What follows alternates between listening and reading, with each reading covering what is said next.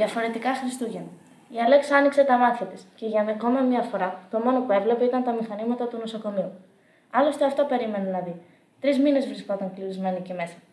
Οι φίλοι της τη έστελναν γράμματα σπάνια και ούτως ή άλλως τώρα όλοι ήταν απασχολημένοι με τις γιορτές. Ενώ η μαμά της είχε πάει στο Λονδίνο για να δει την αδερφή της. Η αλήθεια ήταν πως της έλειπε πολύ. Έτσι τώρα στηριζόταν στον παπά της και τον μικρό αδερφό της, τον Άρη, που ήταν μόνο τριών. Ερχόντουσαν Χριστούγεννα και ήξερε πως αυτή θα ήταν η μόνη της παρέα. Αλλά και πάλι δεν ήθελε να τους αναγκάσει να έρθουν στο νοσοκομείο τέτοια μέρα, αντί να κάτσουν με τους φίλους και την οικογένειά τους. Είχε ζητήσει από τον γιατρό της να πάρει εξητήριο μόνο για εκείνη την ημέρα. Αλλά όλοι ήξεραν ότι η κατάστασή της ήταν σοβαρή και δεν μπορούσαν να το διακινδυνεύσουν. Διαγνώστηκε με διαβήτη τύπου 1 πριν αρκετό καιρό και από τότε τίποτα δεν ήταν το ίδιο. Όλα είχαν αλλάξει. Οι φιλίες της, τα αισθήματά της, ακόμα και η καθημερινή της ζωή. Το τελευταίο διαβητικό σοκ που πέρασε την ανάγκασε να μείνει στο νοσοκομείο για μεγάλο χρονικό διάστημα. Μέρα, της είπε ο αδερφός της που καθόταν στην πολυθρόνα δίπλα από το κρεβάτι της. Καλημέρα. Θα παίξουμε πειρατές, τη ρώτησε με ένα πλατή χαμόγελο. σω αργότερα, δεν νιώθω πολύ καλά. Ο αδερφός της δεν μίλησε. Συνέχισε να παίζει με τα τρενάκια του, μιας και δεν καταλάβαινε και πολύ τι είχε η Αλέξα. Η Αλέξα χαμογέλασε.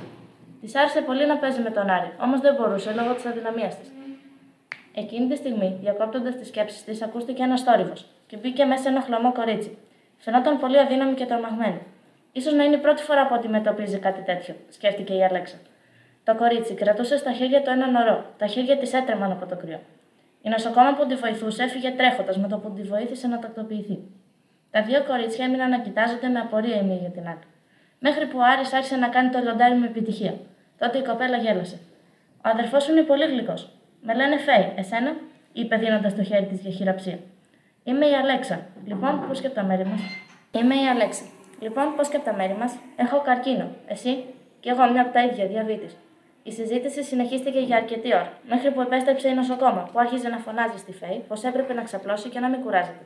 Όμως με το που έκλεισε την πόρτα πίσω της, τα κορίτσια συνέχισαν να μιλάνε. Τα κορίτσια έμειναν όλο το βράδυ να πολυλογούν ασταμάτητα. Κάποια στιγμή αποφάσισαν πως έπρεπε να πέσουν για ύπνο, ξημερώματα παραμονής Χριστουγέννων. Την επόμενη μέρα τα κορίτσια ξύπνησαν πολύ νωρίς μες στον ενθουσιασμό. Ειδικά η Αλέξα, που τώρα πια μπορούσε να μιλήσει σε κάποιον που την καταλαβαίνει και την αισθάνεται. Λίγο αργότερα, μία νοσοκόμα του ανακοίνωσε πως ήρθε ο παπάς της Αλέξας για να τη επισκεφθεί. Όταν μπήκε μέσα, ήταν φορτωμένος με κάτι σακούλες σαν του Άι Βασίλη. Τους εξήγησε πως τη έστειλε η θεία της Αλέξας από το εξωτερικό. Η Αλέξα σύστησε τη Φέη στον παπά της. Μπαμπά, από εδώ η νέα μου φίλη, η Φέη. Χάρηκα για τη γνωριμία, Φέη. Εγώ είμαι ο κύριος Χρήστος. Σας έφερα μερικά πραγματάκια. Αλέξα, τα περισσότερα είναι από τη θεία σου και τα υπόλοιπα από μένα. Οι δύο φίλες κοιτάχτηκαν και ανεγόκλεισαν τα μάτια τους καμιά εκατοστή φορά. Όταν συνήλθαν, άνοιξαν τις σακούλες. Μέσα υπήρχαν επιτραπέζια και βιβλία για να περνούν τον χρόνο τους. Ακόμη υπήρχαν κάθε λογής γλυκά και μία λίστα με ταινίες και σειρές που θα μπορούσαν να δουν. Ευχαρίστησαν τον μπαμπά της Αλέξας και του είπαν μία από τις πολλές συζητήσεις που είχαν το προηγούμενο βράδυ. Σκέφτηκαν πως ίσως θα μπορούσαν να παρακαλέσουν τον γιατρό να τις αφήσει για τις διακοπές των Χριστουγέννων. Δεν είμαι σίγουρος, κορίτσια. Εξάλλου η Φέη μόλις τώρα μπήκε στο νοσοκομείο. Μα μπήκε προληπτικά, δεν είχε κάποιο πρόβλημα, είπε η Αλέξα. Ωραία, εσύ όμως έχεις σοβαρό πρόβλημα. Σε παρακαλώ, μπαμπά, θέλω να πάρω εξητήριο μόνο για τα Χριστούγεννα. Ωραία, θα προσπαθήσω να πείσω τον γιατρό σου να κάνετε εξετάσεις, αλλά θα πρέπει να ρωτήσουμε και τους γονείς της Φέης. Έτσι κι αλλιώς θα έρθουν σε λίγο για το επισκεπτήριο, είπε η Φέη. Αφού τα πράγματα κανονίστηκαν, ο γιατρός συμφώνησε και τους είπε ότι οι εξετάσεις θα γίνουν σε καμιά ώρα. Τα κορίτσια παρακαλούσαν από μέσα τους να πάνε όλα καλά.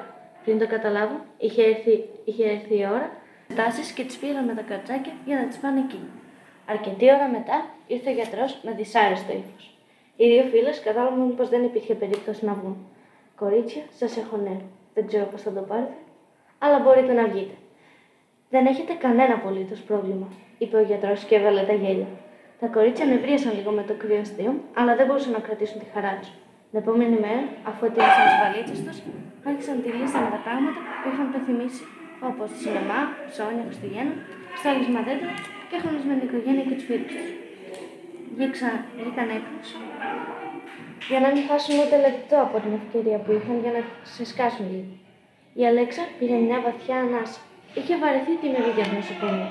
Όσο για τη Φέη, έτρεχε ενθουσιασμένη και πιο δυνατή μέσα της. Αφού πραγματοποίησαν τη λίστα τους, ήταν ώρα για το χριστουγεννιάτικο δίπλο στο σπίτι της Αλέξα. Φυσικά ήταν καλεσμένη και Φέη με την οικογένειά της. Περνούσαν όλοι πολύ καλά και κυρίως τα δύο κορίτσια. Δεν μπορούσαν να συνειδητοποιήσουν ότι τα κατάφεραν. Η Αλέξα ένιωθε μια τεράστια ελευθερία και η Φέη ήταν ανακουφισμένη που δεν θα χρειαζόταν να μείνει στο νοσοκομείο, μιας και το είχε ζήσει παλιότερο. Προς το τέλος της βραδιάς, η Αλέξα άρχισε να ζαλίζεται και να μην νιώθει καλά. Όμως δεν ήθελε να το πει, παρόλο που ήξερε ότι είναι σημαντικό. Δεν ήθελε να επιστρέψει στο νοσοκομείο.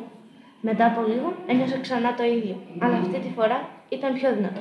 Κάθε φορά ήταν όλο και πιο δυνατότερο και προσπαθούσε όλο και πιο πολύ για να το καταπολεμήσει. Όμως αυτή τη φορά όλα ήταν πολύ πιο σοβαρά. Προφανώς οι εξετάσεις της ήταν λαθασμένες. Εξένισε λες και όλα σκοτίνιασε. Έπεσε κάτω και δεν μπορούσε να σηκωθεί. Ένιωθε τόσο κουρασμένη.